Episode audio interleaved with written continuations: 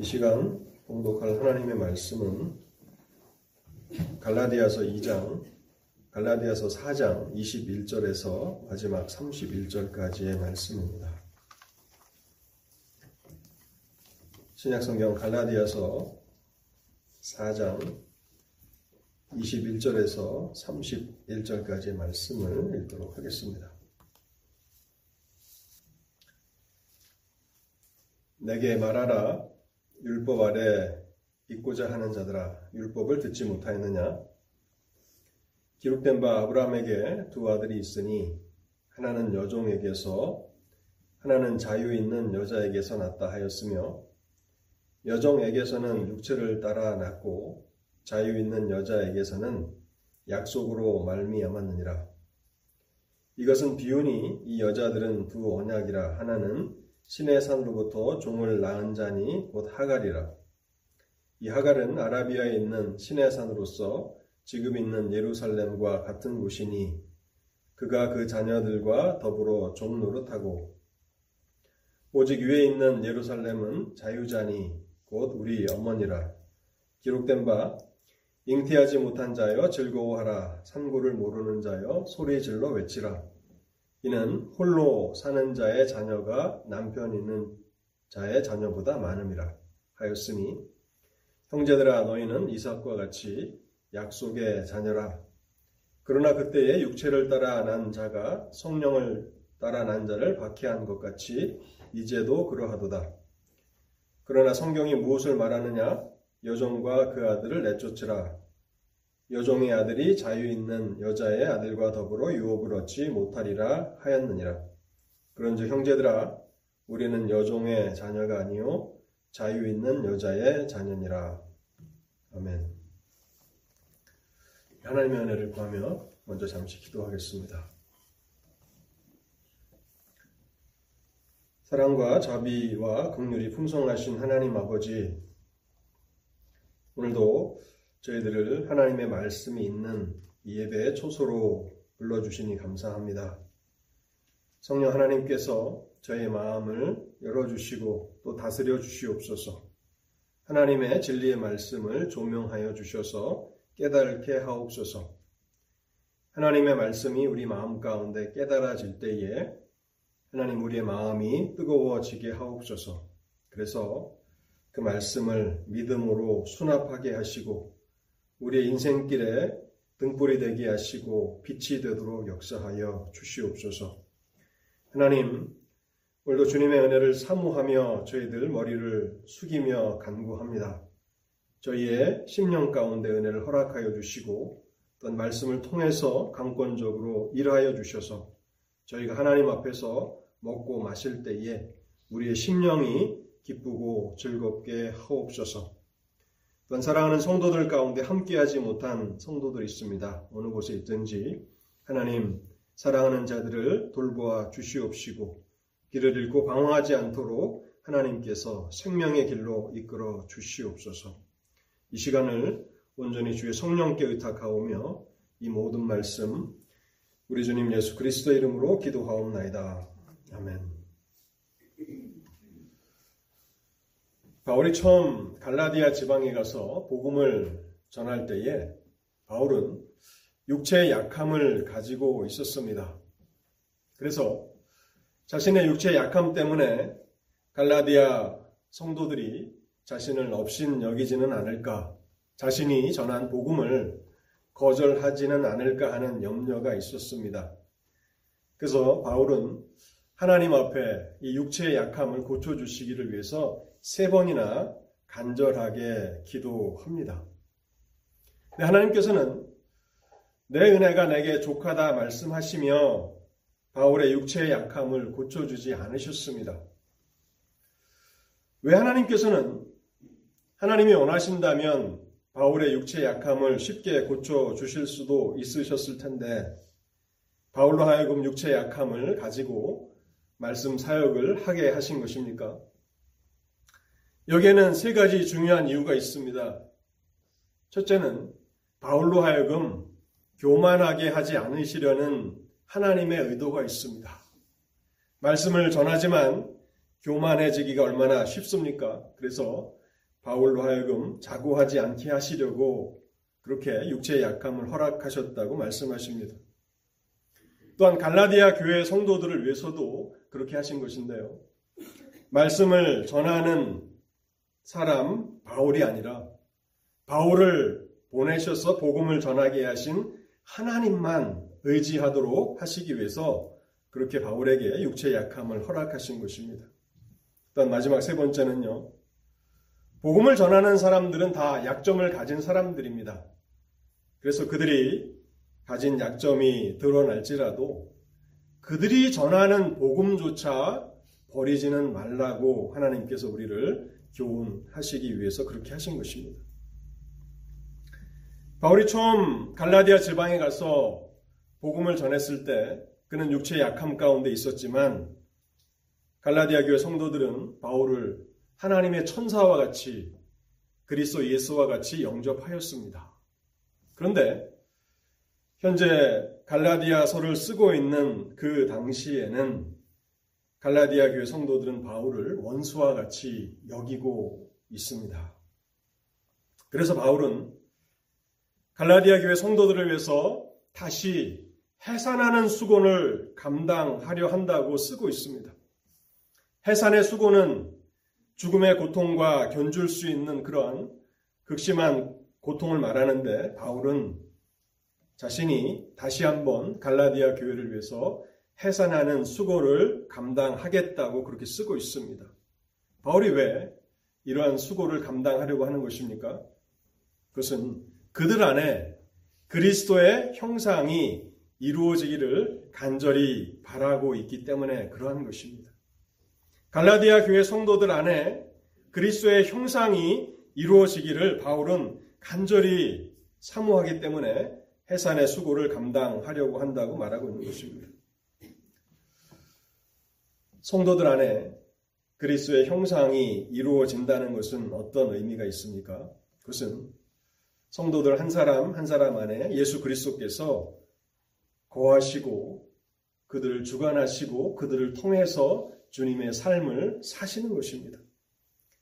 그래서 성도들이 그들의 생각과 소원과 열망이 그리스도를 닮아가는 것이고 그래서 그들의 대화 가운데 또 그들이 이 땅에서 맺는 모든 인간 관계 가운데 그리스도를 나타내며 살아가는 것입니다.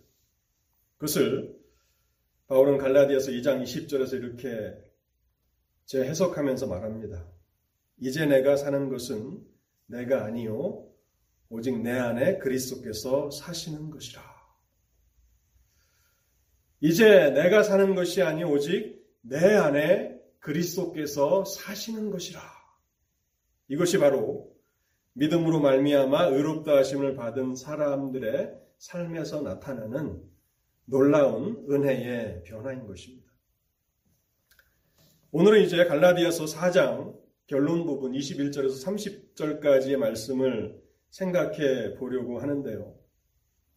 바울은 아브라함의 두 아들을 통해서 사람은 오직 믿음으로만 의롭다 하심을 받는다. 믿음으로만 구원을 받는다는 교리를 다시 확증하면서 이신칭이 교리를 결론 맺으려고 합니다.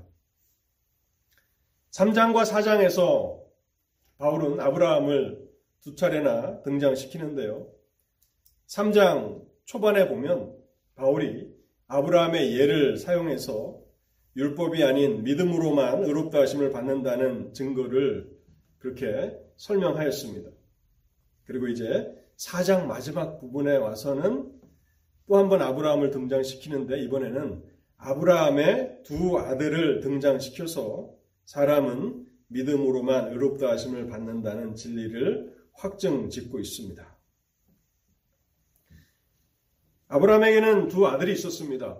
하나는 여종이었던 하가를 통해서 난 이스마엘이었고 다른 하나는 아브라함의 아내 사라가 낳은 아들 이삭이 있었습니다. 이스마엘은 여종을 통해서 육체를 따라서 난 아들이었고 또 이삭은 자유하는 여자를 통해서 약속을 따라서 난 아들이라고 그렇게 갈라디아서는 설명합니다. 당시 사회에서 같은 아버지의 아들일지라도 어머니의 신분을 따라서 태어난 아들의 신분도 달라졌습니다. 물론 이것은 동양이나 서양이나 차이가 없는 거죠. 한국 사회도 마찬가지였지 않습니까? 양반집에 아들로 태어났어도 어머니가 만일 노비의 신분이라면 그 아들은 서자였고 온전한 아들의 지위를 누리지 못하는 그러한 비참함을 누려야 했지 않습니까? 그런데 지금 갈라디아서를 쓰고 있는 그 당시 사회도 동일했습니다. 아버지가 그 가정의 주인이시지만 그래서 그 아버지의 아들이지만 어머니의 신분이 비천한 신분이라면 아들의 이름은 가지고 있지만 온전한 아들의 그 지위를 누리지는 못했다는 것입니다. 그래서 갈라디아서는 아브라함의 두 아들을 소개하면서 한 아들은 자유 있는 아브라함의 아, 아내를 통해서 태어났고 다른 한 아들은 여종을 통해서 태어나서 그렇게 그 종의 그런 모습을 띠고 있다고 말하고 있는 것입니다. 이 두 아들의 차이는 어머니의 신분의 차이만 있는 것이 아니라 갈라디아 사장에 보면 육체와 약속이라는 차이가 있다고 설명하고 있습니다. 23절을 한번 보시기 바랍니다.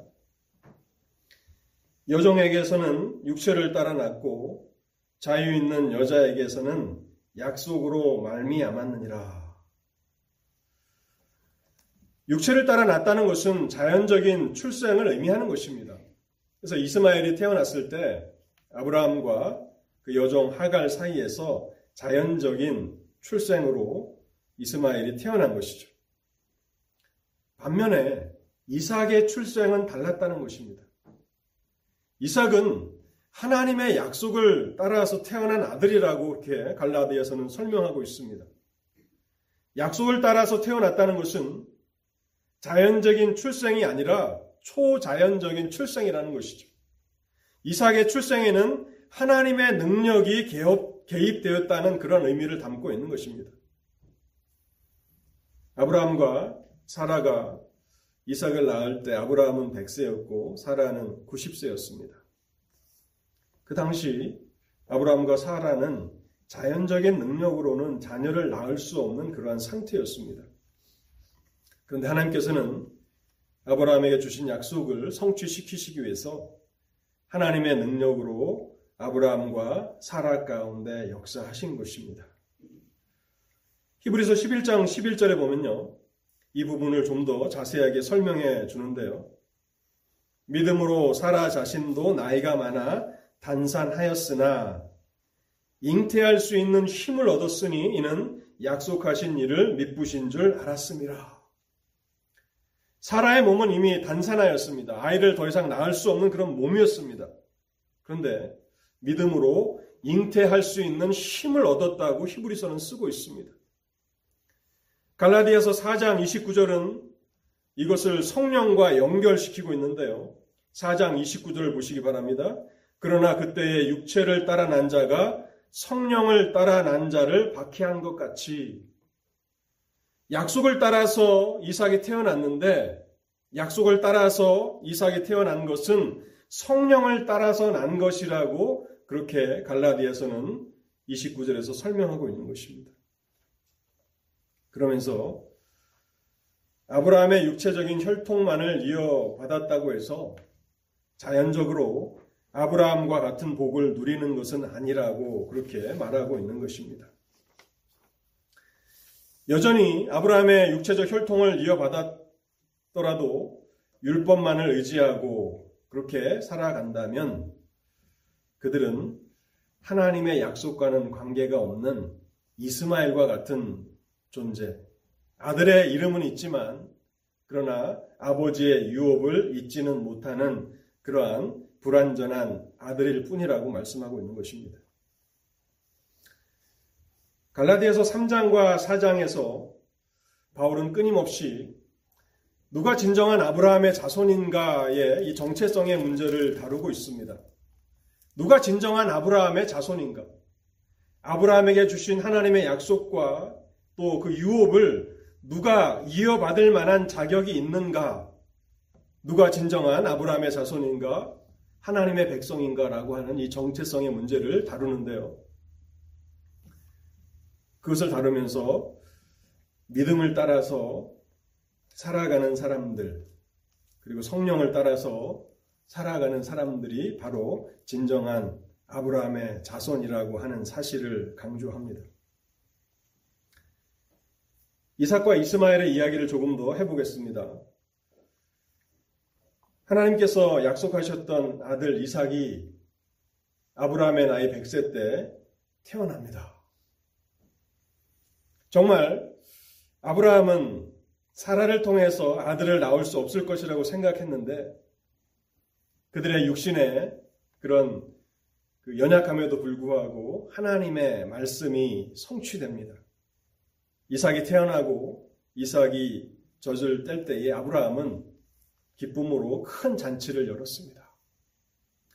자신과 자신의 아내 사라 사이에서 하나님께서 말씀하신 대로 약속의 아들이 태어났기 때문에 얼마나 그 기쁨이 컸겠습니까? 그래서 잔치를 베풀었는데 이때 이삭보다 13살이나 나이가 많은 이스마엘이 어린 이삭을 희롱하는 일이 벌어집니다.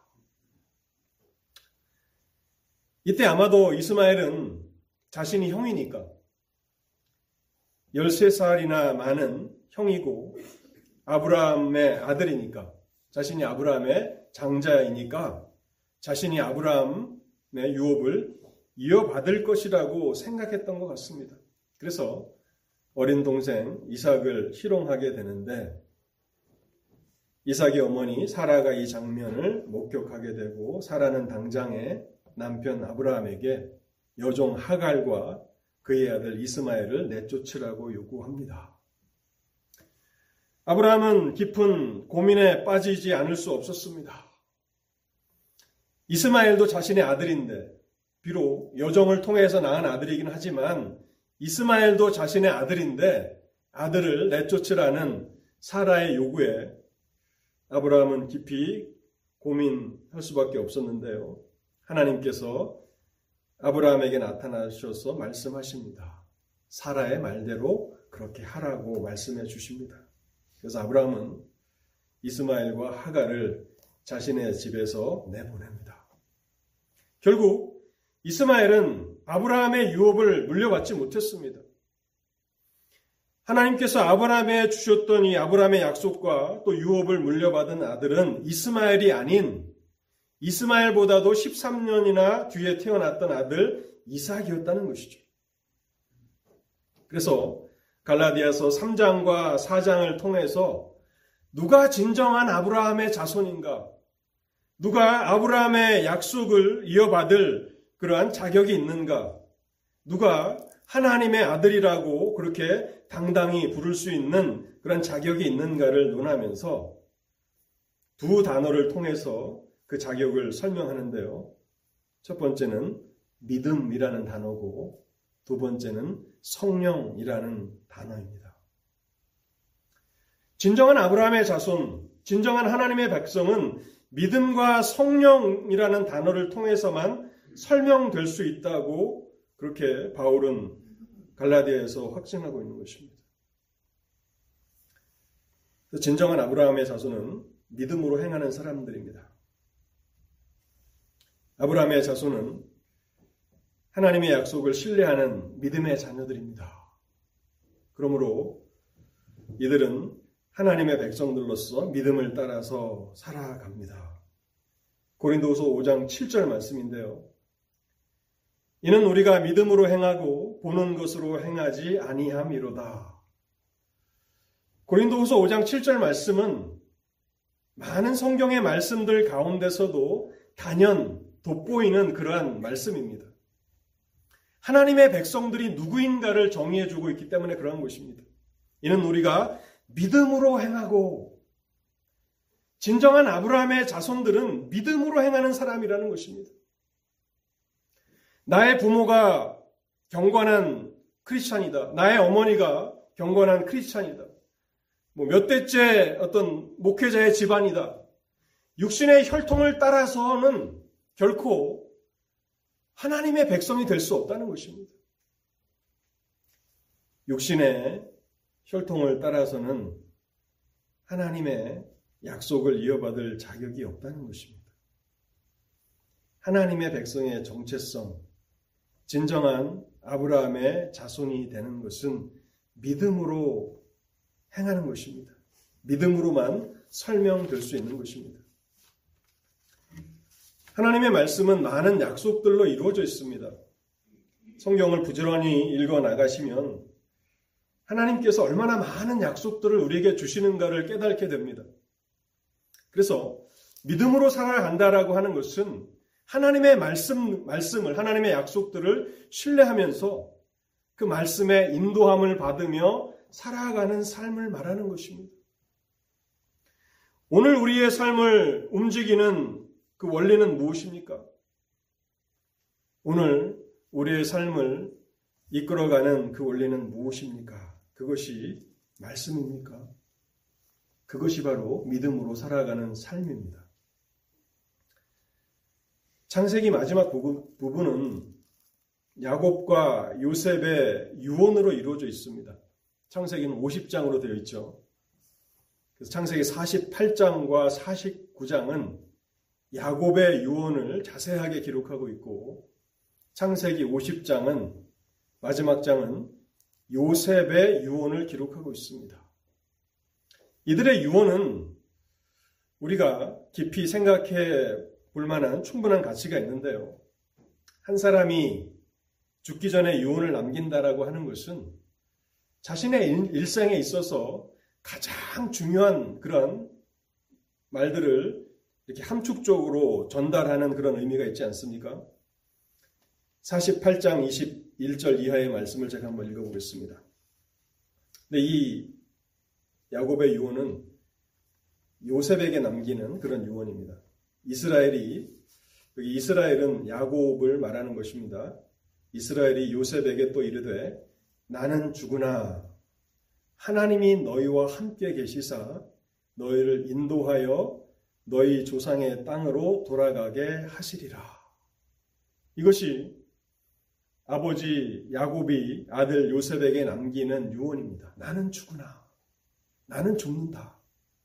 그러나 하나님은 여전히 너희와 함께 한다. 너와 함께 한다고 말씀하시며 너희를 인도하여 너희 조상의 땅으로 들어가게 하시리라.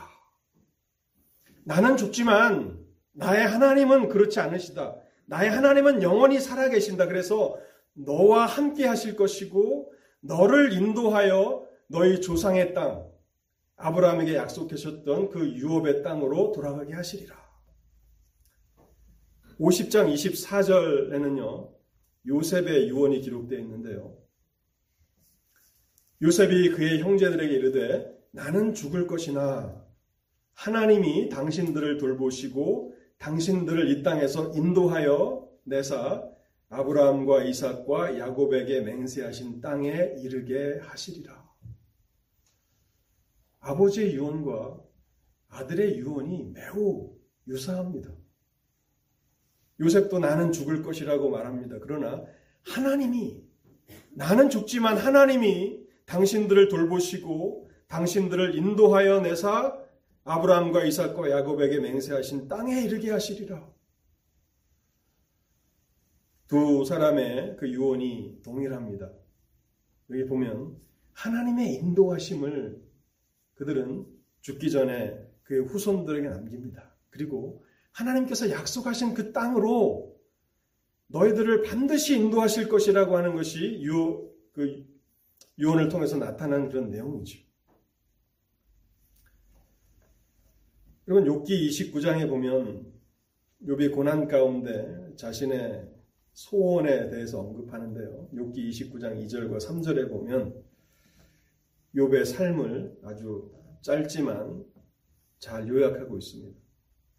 나는 지난 세월과 하나님이 나를 보호하시던 때가 다시 오기를 원하노라. 그때에는 그의 등불이 내 머리에 빛이었고 내가 그의 빛을 힘입어 암흑에서도 걸어 다녔느니라. 하나님이 자신에게 은혜를 베푸셨던 보호하셨던 그때를 간절히 사모하면서 그때의 삶을 이렇게 말합니다. 암흑 가운데 걸어 다녔지만 하나님이 빛을 비추어 주시는 삶이었다는 것입니다. 여러분 인생은 무엇입니까?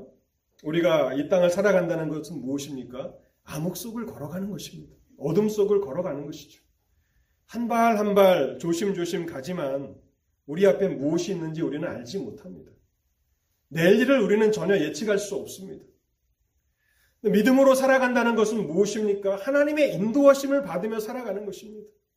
하나님의 말씀에 인도하심을 받아서 그것을 등불 삼아서 빛을 삼아서 살아가는 삶이라는 것입니다. 그래서 갈라디아 3장과 4장의 결론은 누가 진정한 아브라함의 자손인가? 누가 아브라함과 같은 복을 받은 사람인가? 믿음입니다. 믿음으로 살아가는 사람들이 진정한 아브라함의 후손입니다. 두 번째는요, 누가 진정한 아브라함의 자손인가? 성령으로 거듭난 사람들입니다. 믿음으로 살아갈 뿐만 아니라 이 사람들은 성령으로 거듭난 사람들이고 성령의 인도하심을 받는 사람들입니다.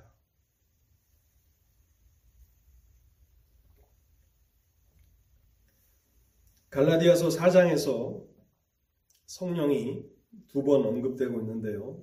갈라디아서 4장 6절과 29절입니다. 갈라디아서 4장 6절을 보십시오. 너희가 아들임으로 하나님이 그 아들의 영을 우리 마음 가운데 보내사 아빠 아버지라 부르게 하셨느니라. 29절입니다. 그러나 그때의 육체를 따라 난 자가 성령을 따라 난 자를 박해한 것 같이 이제도 그러하도다. 하나님의 자녀가 되는 것은 육체를 따라서 되는 것이 아니라고 말씀하고 있고 이 일은 성령을 따라서 되는 일이라고 설명하고 있습니다. 오늘날까지도 많은 유대인들은 자신들이 아브라함의 육체적 혈통을 이어받았기 때문에 당연히 하나님의 백성이라고 하는 그 생각을 가지고 있습니다. 예수님께서 유대인들 가운데 사역하셨을 때에도 이 문제가 발생했는데요. 요한복음 8장에 보면 유대인들과 하나님의 아들 예수 그리스도 사이의 대화가 기록되어 있습니다. 8장 22절인데요. 진리를 알지니 진리가 너희를 자유롭게 하리라. 그들이 대답하되 우리가 아브라함의 자손이라 남의 종이 된 적이 없거늘 어찌하여 우리가 자유롭게 되리라 하느냐. 30 요한복 8장 39절 말씀입니다. 우리 아버지는 아브라함이라 하니 예수께서 이르시되 너희가 아브라함의 자손이면 아브라함의 행한 일들을 할 것이거늘 지금 하나님께 들은 진리를 너희에게 말한 사람인 나를 죽이려 하는도다. 아브라함은 그렇게 하지 아니하였느니라. 예수님의 말씀은 너희가 아브라함의 육체적인 혈통을 이어받았다고 해서 아브라함의 자손의 복을 누리는 것이 아니라고 말씀하고 있는 것입니다. 그들은 한치의 오차도 없이 의심도 없이 자신들이 아브라함의 자손이라고 그렇게 굳게 믿고 있지만 너희들은 진정한 아브라함의 자손이 아니라고 우리 주님께서는 말씀하십니다. 너희가 아브라함의 자손이라면 아브라함이 행한 일들을 너희도 해야 될 것이 아니냐. 그러나 너희들은 지금 아브라함과는 전혀 다른 일을 행하고 있다고 그렇게 그들에게 말씀하고 계시는 것입니다. 하나님의 자녀가 되는 것은 오직 성령을 통해서만 되어지는 일입니다. 우리는 이것을 신학적으로 중생, 거듭남이라고 부릅니다. 성령을 따라서 났다라고 하는 것은 중생, 거듭남인데요.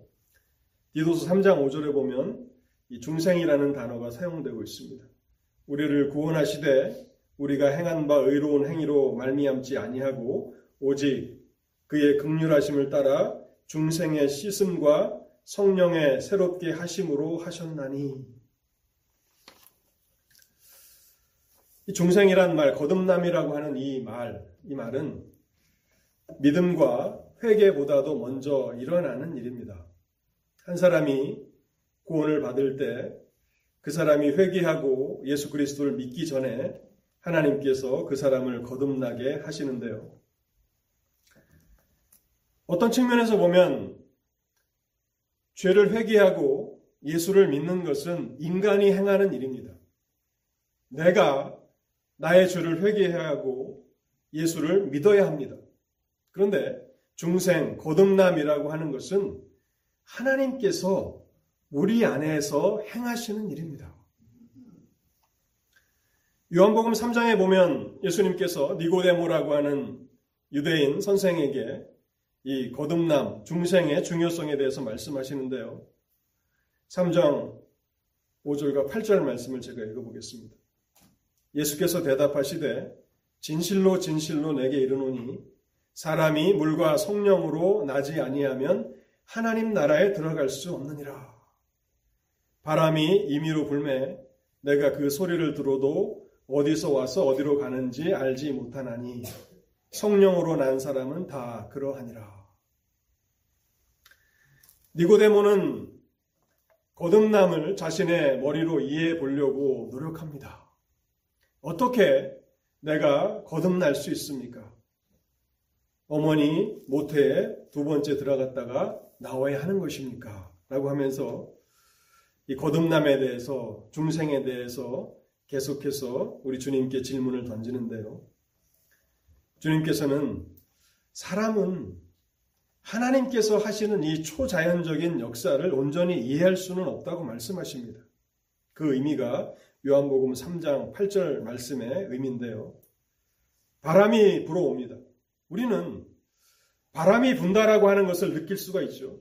그런데 그 바람이 어디서부터 와서 어디로 불을 어디로 나아가는지를 알지는 못합니다. 우리는 단지 바람이 불고 있구나라고 하는 것을 아는 것입니다.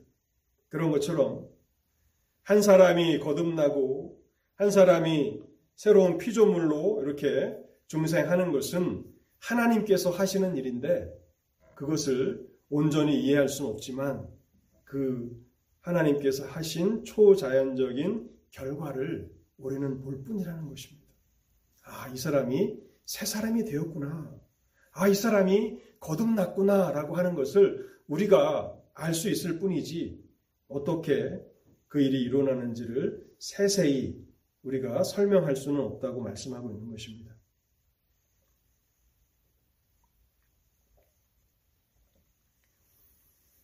이 거듭남에 대해서 조금 더 설명을 드리면요. 인간의 영혼은 다섯 가지 기능이 있다고 신학자들은 말합니다. 지성과 감성과 의지, 또 기억, 양심, 이 다섯 가지 이 기능이 바로 영혼의 기능이라고 말하는데요. 이 영혼의 다섯 가지 기능들, 지성, 감성, 의지, 기억, 양심을 통제하는 것을 우리는 성향 혹은 기질, 영어 로는 disposition이라고 이렇게 부릅니다. 성향, 어떤 사람의 성향, 어떤 사람의 기질 이렇게 우리가 말을 하지, 하지 않습니까? 이 기질은 우리의 영혼의 기능을 통제하는 역할을 합니다. 그래서 거듭남이 무엇인가? 그것은 기질이 변화되는 것입니다. 성향이 변화되는 것이죠. 그래서 고린도후서 5장 17절에 보면요. 그런즉 누구든지 그리스도 안에 있으면 새로운 피조물이라 이전 것은 지나갔으니 보라 새 것이 되었도다. 새로운 피조물이라 새 것이라 그렇게 말씀하고 있는데요. 한 사람이 거듭났다고 해서 그 사람이 가진 영혼의 기능들이 변화되는 것은 아닙니다. 갑자기 그 사람의 머리가 좋아지고 기억력이 좋아지고 그것이 거듭남이 아닙니다. 그 사람이 가지고 있는 영혼의 그 기능들은 그대로입니다. 그런데 그 영혼의 기능을 통제하는 기질이 변화되는 것이죠. 그래서 거듭난 사람은 이제 그 모든 영혼의 기능을 다른 목적과 다른 방향으로 사용하게 되는 것입니다. 예를 들면 두 사람이 있습니다. 두 사람이 똑같은 영혼의 능력을 가지고 있다고 생각해 보십시오. 지성, 감성, 또 의지, 기억력, 양심. 그런데 두 사람이 한 사람은 선한 삶을 살고 또 다른 사람은 악한 삶을 살아갈 수 있습니다. 그렇지 않습니까? 또 머리가 좋다고 해서 다 선한 일을 하는 것이 아니죠. 그것을 악한 일에 사용하는 사람도 있습니다. 왜 이런 차이가 일어나는 것입니까? 그것은 두 사람의 성향, 두 사람의 기질이 다르기 때문에 그러한 것입니다. 그래서 한 사람은 자신의 모든 영혼의 기능을 선한 쪽에 사용하기 때문에 선한 삶을 살아가는 것이고 다른 사람은 자신이 가진 영혼의 모든 기능들을 악한 일에 사용하기 때문에 악을 일삼으며 살아가는 것입니다. 근데 거듭남이라고 하는 것은 우리의 영혼의 이 기질, 성향이 변화되는 것입니다. 갈라디아서 3장과 4장은 누가 진정한 아브라함의 자손인가 이 하나님의 백성의 정체성을 다루면서 첫 번째는 믿음이라는 단어를 통해서 그 사람을 설명합니다. 믿음을 빼고는 이 사람을 설명할 다른 길이 없습니다. 그리고 두 번째 단어는 성령입니다. 성령이라고 하는 이 단어를 통해서 그 사람을 설명하게 되는데, 그래서 진정한 하나님의 백성은 성령으로 거듭난 사람입니다. 이 거듭남은 우리의 영혼의 기능을 변화시켜서 전혀 새로운, 그래서 전혀 다른 방법으로 또 전혀 다른 목적으로 또 방향으로 우리의 모든 영혼의 기능들을 사용하게 한다는 것입니다.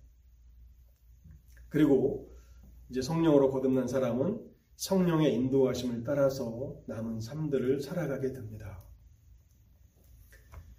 우리가 교동문으로도 읽었지만요. 출애굽기 보면 출애굽한 이스라엘 백성들을 하나님께서 어떻게 다루십니까? 하나님께서 지도를 주시고 저기가 가나안 땅이고 저기가 내가 너희들에게 약속한 땅이니 저기까지 찾아가거라. 그렇게 말씀하시지 않습니다.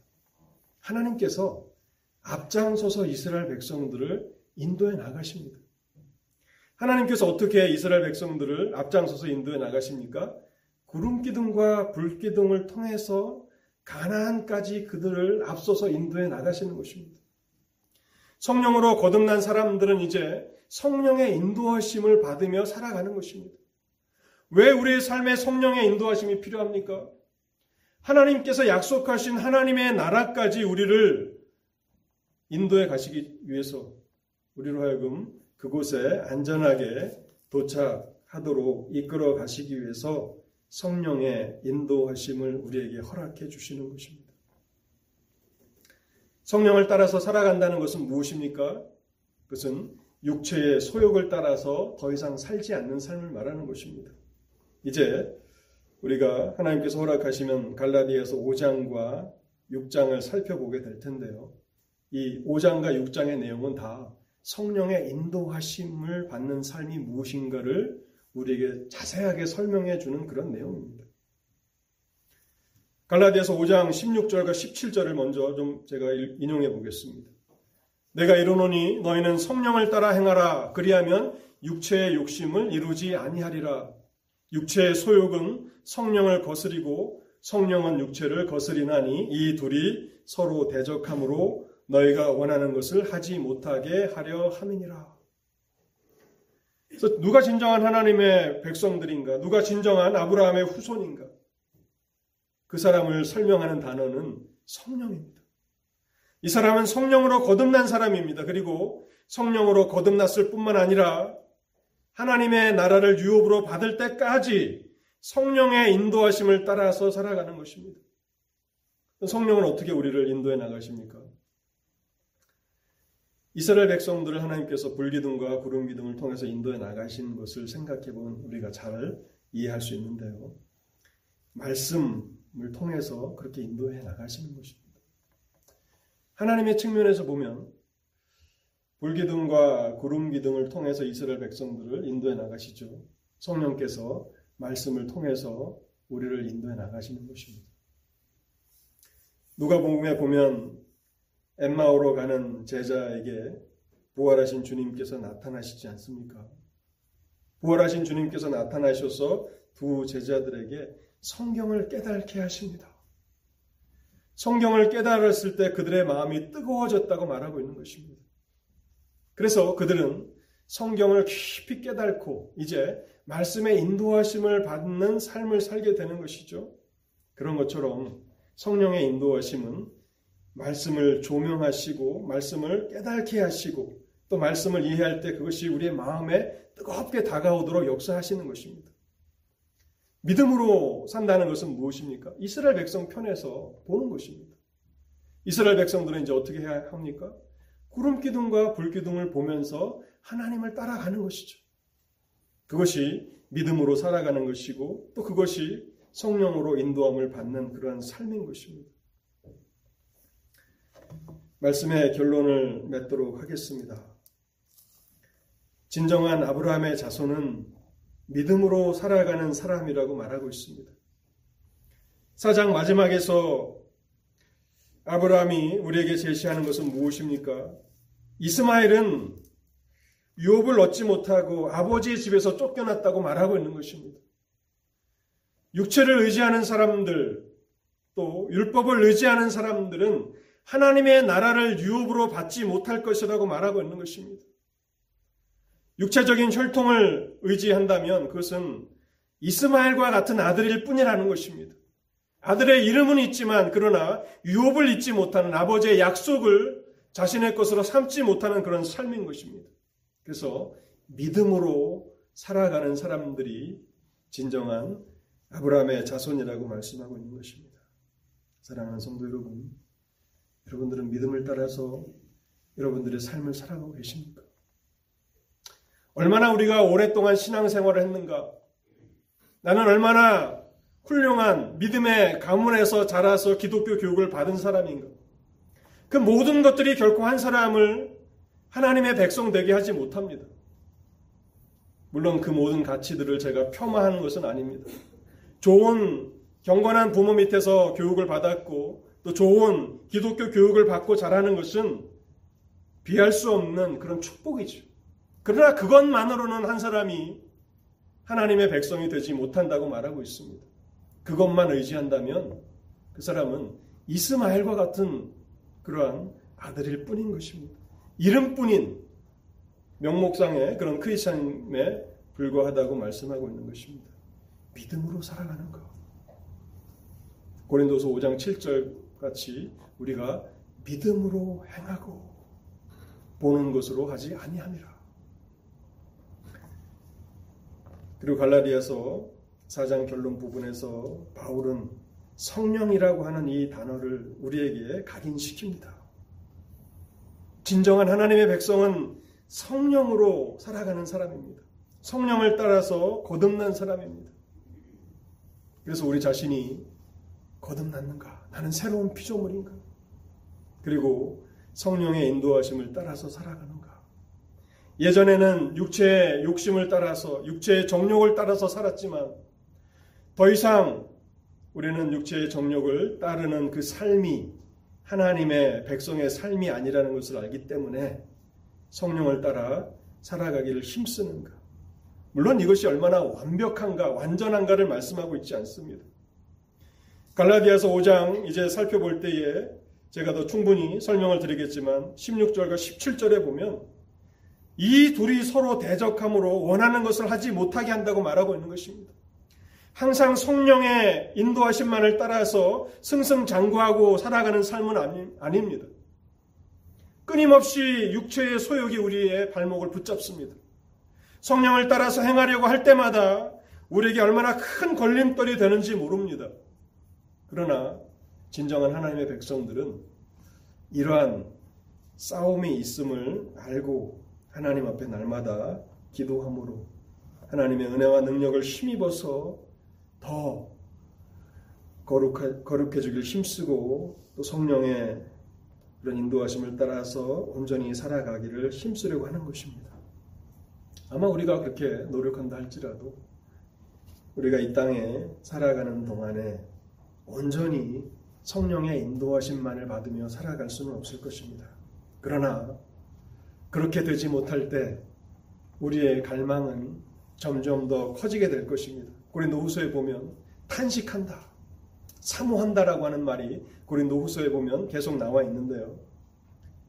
거기 있는 것처럼 성령의 인도하심을 따라서 살아갈 때는 우리의 마음이 기쁘고 우리의 마음이 즐겁고 그러지 못하고 육체의 소욕에 굴복해서 하나님을 기쁘시게 하지 못할 때에는 탄식하고 하나님 앞에 갈망하면서 하나님 이 삶에서 나를 건져 주시고 나를 온전한 곳으로 이끌어 주옵소서라고 그렇게 하나님 앞에 기도하면서 살아간다는 것입니다. 오늘 하나님께서 누가 진정한 아브라함의 자손인가를 갈라디아서를 통해서 우리에게 말씀해 주셨는데 여러분들 모두가 믿음의 사람으로 성령의 사람으로 당당히 하나님께서 아브라함에게 허락하신 그 축복을 온전히 믿음으로 누리시는 그러한 은혜가 있으시길 바랍니다. 같이 기도하겠습니다.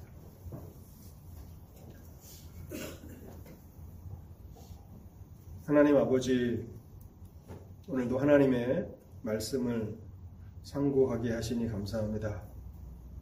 하나님, 하나님의 백성이 되는 것은 하나님의 주권에 달린 문제이며 하나님께서 행하시는 일인 것을 생각해 봅니다.